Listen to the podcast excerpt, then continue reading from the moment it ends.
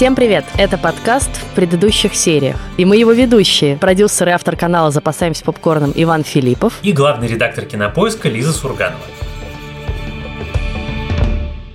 Сегодня у нас будет довольно необычный выпуск. Сегодня мы будем впервые в истории нашего подкаста, мы теперь любим все делать впервые, обсуждать российский анимационный сериал. Причем сериал этот достаточно новый и сериал, о котором на самом деле еще не так много говорят. О нем практически ничего не написано, я даже никаких интервью особенно не нашла с его создателями. Но сериал, тем не менее, интересный, и мы его всячески рекомендуем к просмотру. И называется он «Приключения Пети и Волка». И я начинал просмотр этого сериала меня заставила Лиза. Под дулом пистолета. Но чем больше я смотрел, тем больше он мне нравился. И в результате я вчера досмотрел последнюю из вышедших серий. И это, конечно, совершенно удивительное дело, что именно последняя серия, которую я посмотрел, у меня самая любимая. Да, да, да. Ну, Она мы сейчас отдельно про это обсудим.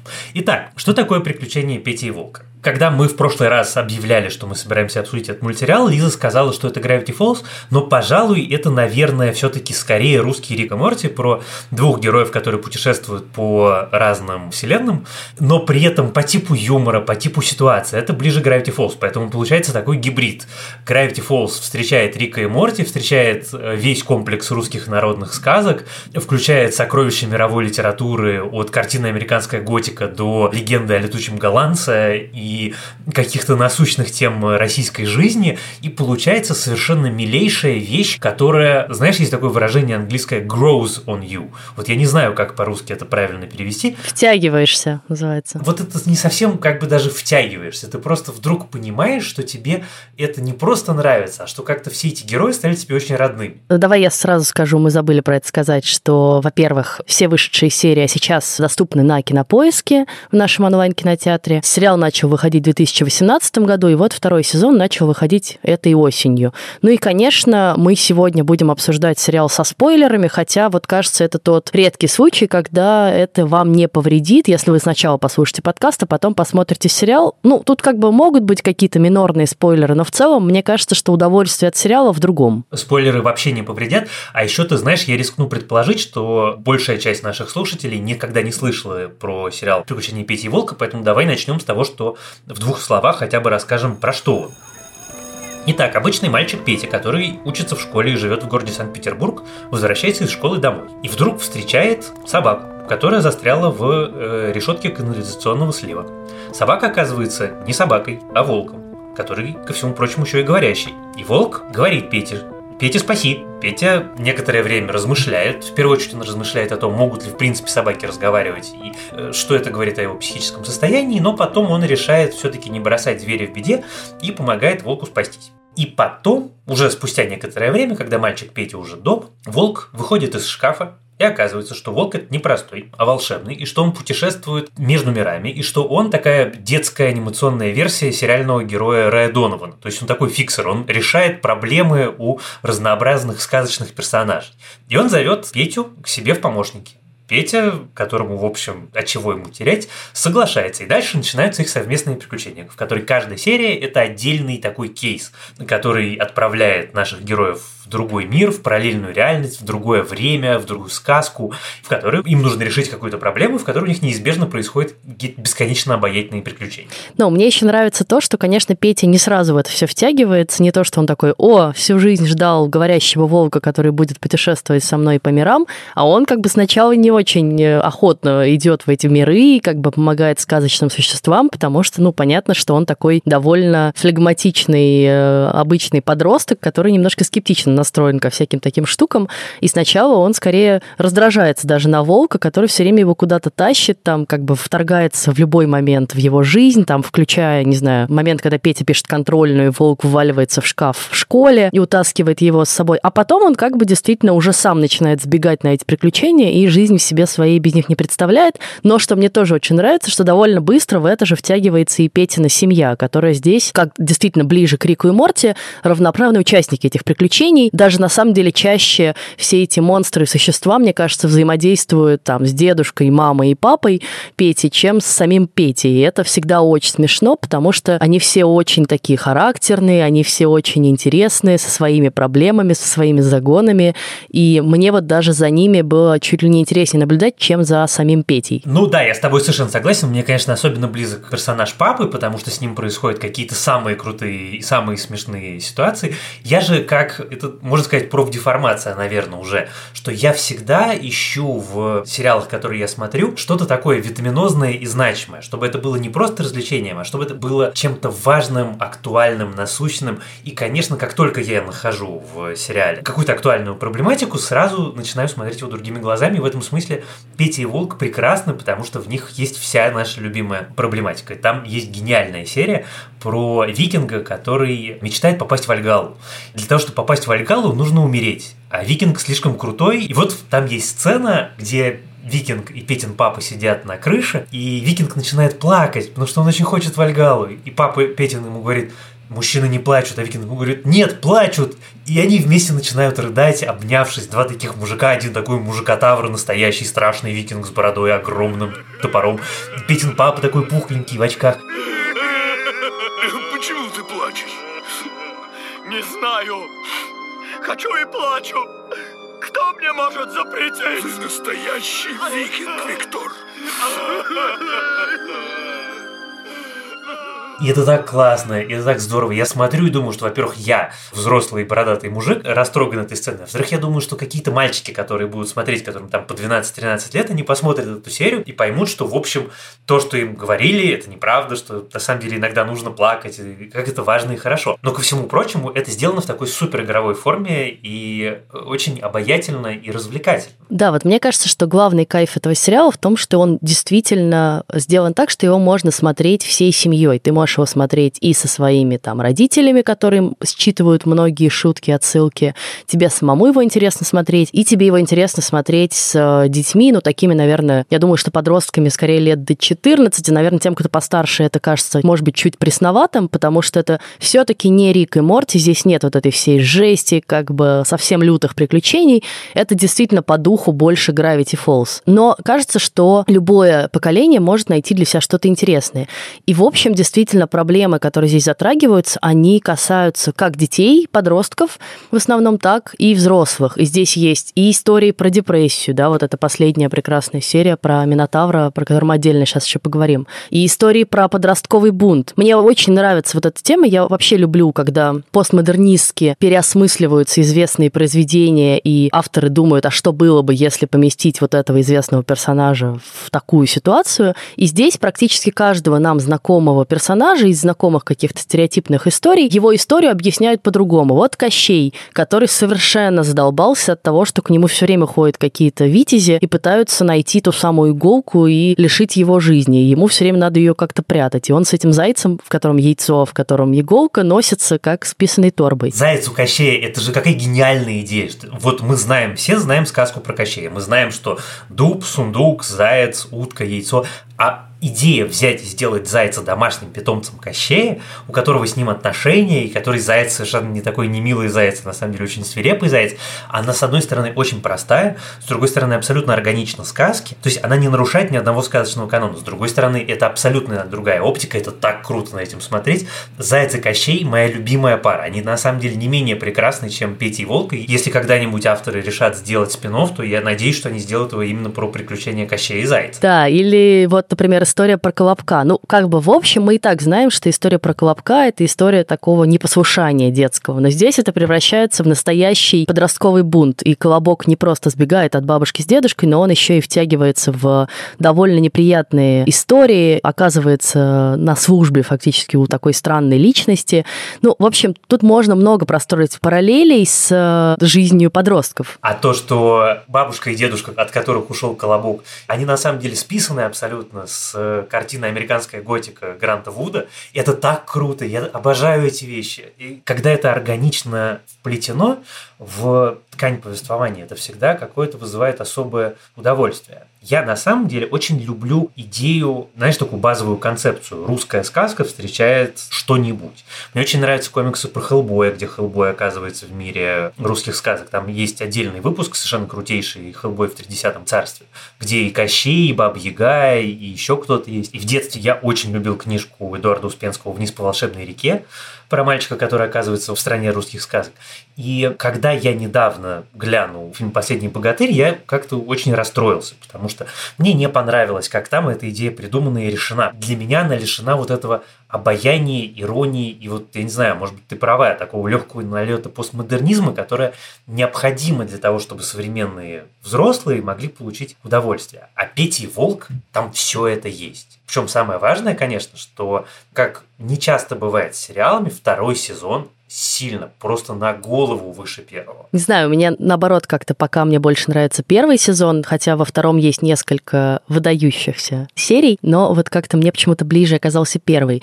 Я, например, очень люблю серию про Змея Горыныча. Ну вот как бы тоже, с одной стороны, мы берем серьезную проблему, и это очень прикольный подход. А что, если Змей Горыныч, на самом деле, у него как бы не очень эти головы дружат друг с другом, потому что одна хочет одного, а две другие другого. Под это можно наложить идею даже расстройства личности, да, диссоциативного негативного, когда в человеке уживается много разных «я», и как они друг с другом борются. Но при этом это не подано как-то серьезно, типа давайте серьезно поговорим на эту тему. А там все равно э, какие-то шутки, они друг друга грызут, они друг с другом дерутся, они говорят, а может быть, я более важный, чем ты, а нет, э, я хочу книжки читать, а я не хочу, чтобы ты книжки читал. вот. Ну, это просто вот действительно взять идею, а что если вот этот знакомый нам персонаж, он на самом деле не монстр, которого надо просто убить, а можно разобраться в том, а что стоит стоит вот за этим странным существом с тремя головами. Точно так же, как можно разобраться да, в том, а что стоит за Франкенштейном. Вот, например, мои любимые серии, они про Франкенштейна, потому что это прям душераздирающая на самом деле история. А что, если на самом деле все его беды и переживания от того, что его бросил папа, его создатель, и как бы он просто оказался никому не нужным, страшным ребенком, у которого не было детства, и как он трогательно про это говорит, что мое детство 200 лет тянется, да, но какое оно трудное, Эй. Вам 200 лет, а вы ведете себя как младшеклассник невоспитанный. У меня детства не было. Меня таким сделали сразу. А детство нужно всем. 200 лет детства. Не жирно ли? Это были 200 лет трудного детства. А хочется хотя бы немного счастливого. Поэтому ищу папу. Ну и мы видим, что из этого вытекает его как бы тоже подростковый бунт, проблемы, он там становится рэпером, такой как бы непризнанный всеми. В общем, это мой главный, наверное, герой. Мне нравится серия про Франкенштейна, конечно, ровно потому, что ты сказал, но у меня любимые серии все-таки другие. Во-первых, какая потрясающая серия про Водянова, обе серии про Водянова, и про то, как Водяной поссорился с Кощеем, и про то, как Водяной не хотел дочку замуж отдавать. Такое современное, очень остроумное переосмысление истории Ганс Христиана Андерсона про русалочку, в которой в финале финале с ведьмой происходит совсем не то, что происходит э, в анимационной версии. Вот тут я, пожалуй, не буду спойлерить, потому что это просто очень остроумно. Во-вторых, конечно, в новом сезоне мне страшно понравилась серия, где папа Пети попадает в загробную жизнь по версии египетской мифологии, и его туда затаскивает Анубис, который ставит его, значит, с весами и перышком, чтобы он взвешивал души грешников и решал, кому в ад, кому в рай. Это так смешно. Это вот вся серия от самого начала до самого конца ее просто смотришь на одном дыхании и оторваться не можешь.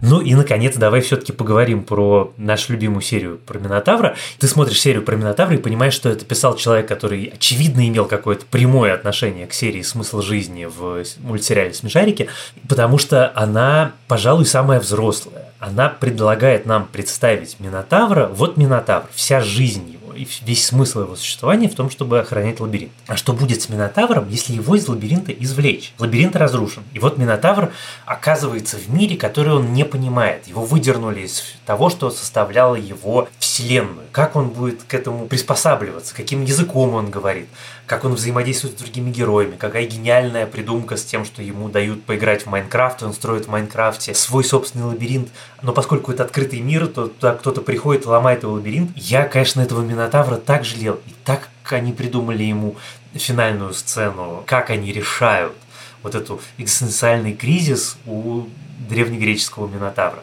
Пожалуй, вот помнишь, нам прислали письмо про Gravity Falls, один из наших слушателей, где мы говорили, с какой серии лучше начать. Вот мне кажется, что если вы взрослый и вы сомневаетесь, стоит ли вам смотреть Петю и Волка, или стоит ли вам показывать этот мультсериал э, своим детям, то начните с серии про Минотавра. Она последняя из вышедших, но ничего вам, собственно, не заспойлерит и не повредит, и никак не испортит просмотр, если вы начнете смотреть с нее, а не с первой. Да, но мне еще очень нравится, что там все пытаются найти решение проблем Минотавра, и там сначала дедушка его тащит. И, между прочим, на секундочку, да, это как бы детский мультик, но дедушка его поет рябиновой настойкой, после чего у Минотавра случается буквально паническая атака.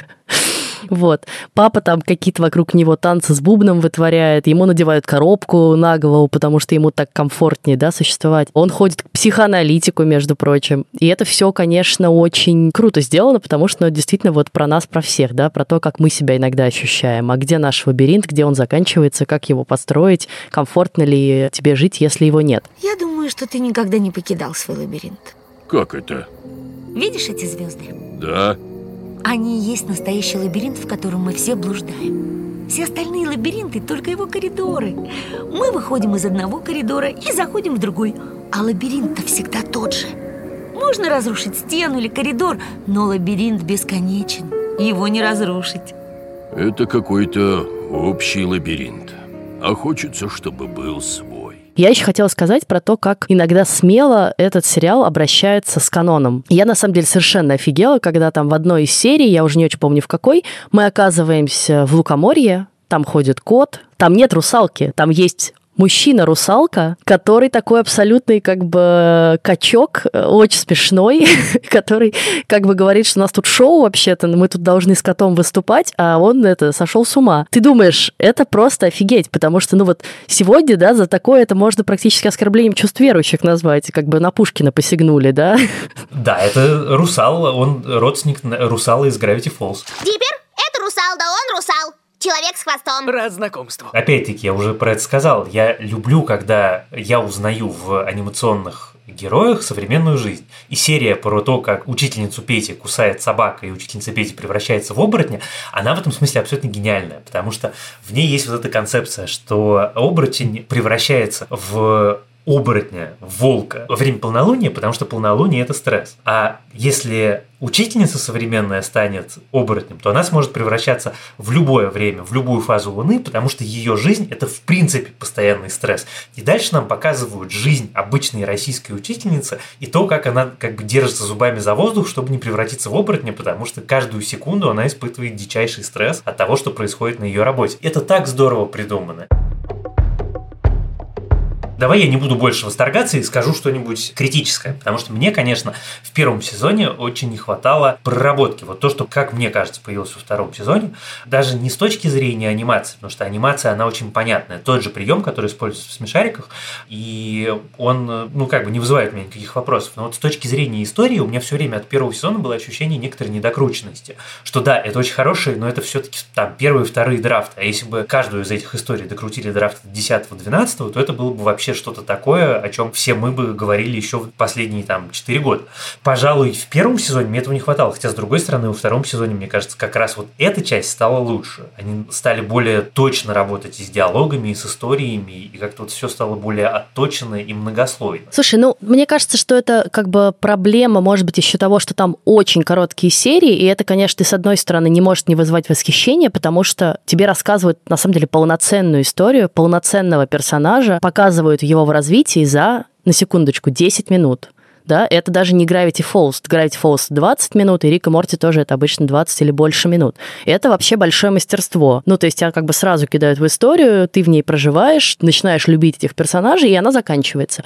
Но, конечно, это все равно очень небольшой хронометраж для того, чтобы глубоко раскрыть кого-то. И поэтому, на самом деле, вот чем мне нравится история про Франкенштейна, потому что ей отдана серия в первом сезоне и серия во втором. И ты видишь персонажа уже даже в более глубоком развитии, а что с ним дальше произошло, да, или сдвоенные серии, как там про Деда Мороза или про Атлантиду. Вот там действительно как бы прям крутые получаются инсайты, потому что у тебя просто есть больше времени. Меня вот, наверное, резануло, ну, как бы с одной стороны, да, вот мы хвалим этот сериал за смелость, новизну и как он обращается с канонами, с другой стороны, там местами, конечно, все равно он такой скатывается немножко в стереотипизацию, и, ну, вот в этом смысле, мне кажется, самая неудачная, наверное, серия про Джинна, просто потому что там уже, ну, как бы ты смотришь на это, и ты все это понимаешь, да, это как в советских фильмах, типа мы изображаем людей из Средней Азии с таким странным акцентом, да, но как бы, ребят, ну, все-таки на дворе уже 21 век, и немножечко это уже перестало быть смешным и, ну, как-то просто уместным. Это, конечно, не случайно, что мы с тобой так давно вместе успешно ведем подкаст, потому что ты сказала ровно то, вот прямо ровно то, что я собирался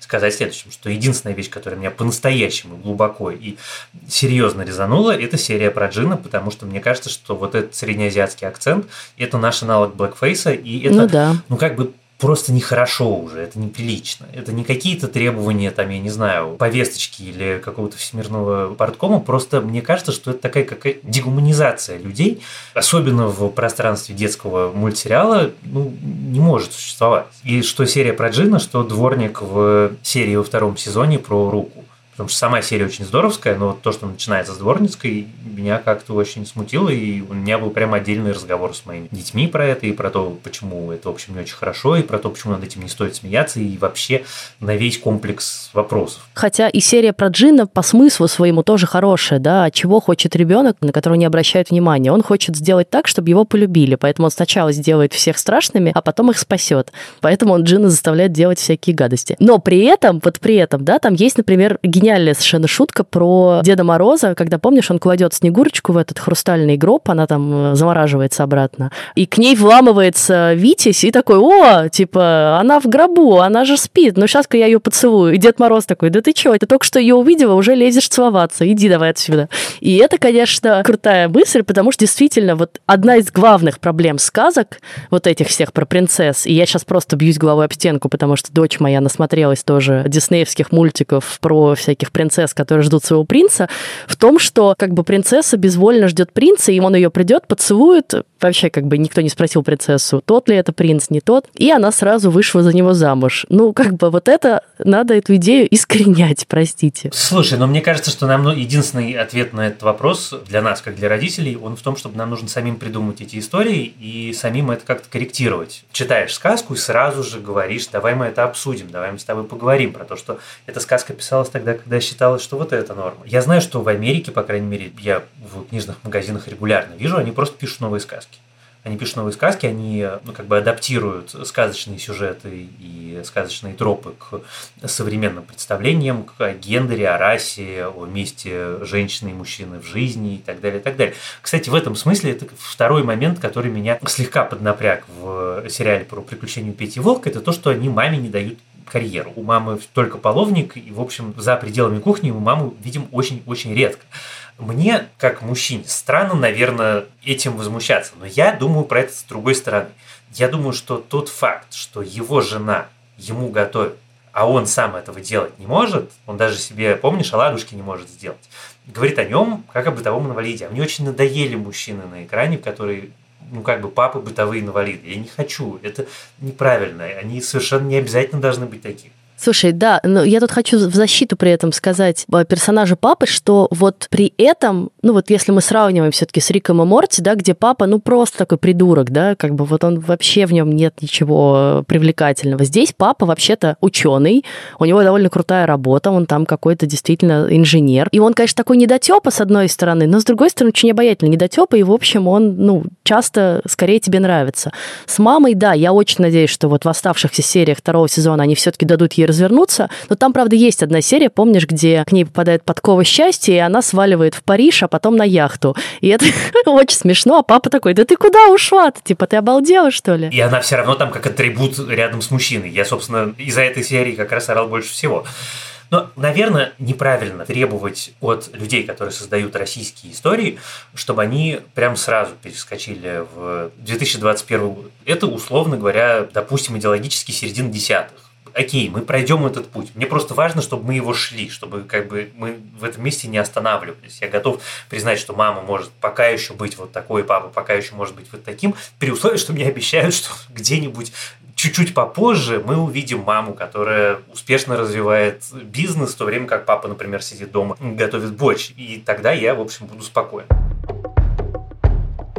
Слушай, я хотела заметить еще пару моментов хороших про Петю и Волка. Во-первых, вот мы его сравнивали, да, там и с Gravity Falls, и с Риком и Морти. На самом деле там можно найти много сравнений и отсылок к другим произведениям массовой культуры. И мне очень нравится, что Петя и Волк на самом деле не делают вида, что они как бы существуют в вакууме, потому что они очень хорошо понимают, что они и Gravity Falls, и Рик и Морти, и там есть, ну, как бы очень много отсылок и к этому тоже. Например, серия про клонов, где Петя заказывает себе клонов, это абсолютная отсылка трогательная к серии Gravity Falls. Прическа мамы Пети — это, конечно, прическа Марч из Симпсонов. Все эти приключения — это, конечно, приключения Рика и Морти. И там есть отсылки к советским фильмам, да, и вот эта история с мамой на яхте мне, конечно, сразу напомнила какого-то Ивана Васильевича или, знаешь, каникулы в Простоквашино, где как бы папа бьет кулаком и требует, чтобы мама вернулась, перестала прохлаждаться. А вторая вещь, которая мне очень нравится и которую, на самом деле, я пока не видела в современных российских мультсериалах, сериалах так вот э, явно. Вот те же смешарики все-таки живут в Ромашковой долине. Это такой э, волшебный абстрактный мир, да, как Мумидол. Или там Оранжевая корова. Ну, тоже они живут в какой-то деревне, и это все такое очень милое, приятное. А Петя и Волк живут в реальном городе. Это реальный Петербург. Ты реально узнаешь там локации, ты узнаешь там питерское метро со своим характерным логотипом. И детали быта, которые там прописаны, вплоть до цвета стен в подъездах или там, не знаю, каких-то балконов с лыжами на них, них. Ты просто офигеваешь от этого, и это очень трогательно. И причем Питер это не парадный Питер, они живут не на Невском, а они живут в спальном районе, в многоэтажках. Это как раз на самом деле ужасно здорово. Я этому отдельно радовался. Про то, что ты первая сказала, что они не стесняются признаваться в любви каким-то иностранным сериалам и делать амажи и отсылки. Мне просто это нравится в таком глобальном смысле, потому что это сериал, который декларирует, да, русская культура – часть мировой культуры. И они абсолютно этого не стесняются, они совершенно комфортно и органично себя в этом чувствуют. И мне это очень нравится, потому что, разумеется, конечно, мы часть мировой культуры. Мы никакая там не своя собственная отдельная цивилизация, как пытаются сейчас придумать, со своей какой-то специальной особой культурой. Конечно, мы всегда часть мировых культурных контекстов. Когда появляются произведения, которые это признают и как бы поднимают на щит, мне это всегда кажется не только классным, но и очень важным.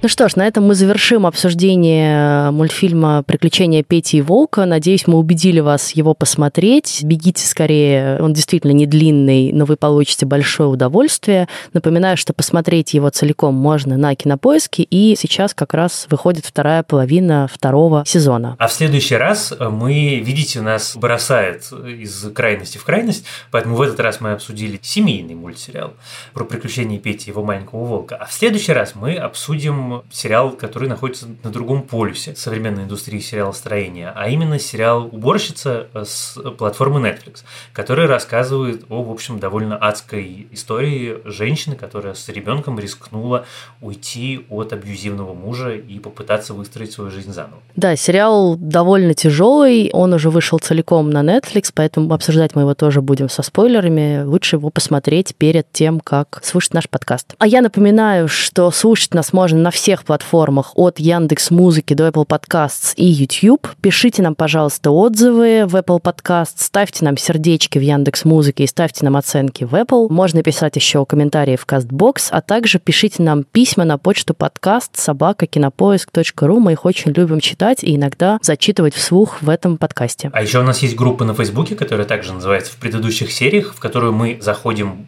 регулярно и читаем все, что вы в ней пишете, и иногда даже пишем что-то самостоятельно. Приходите, мы будем очень рады вас видеть. А помогали нам в записи этого подкаста продюсер Лена Рябцева и звукорежиссер Лера Кусто. Спасибо им большое. А с вами были Лиза Сурганова и Иван Филиппов. Пока. До встречи.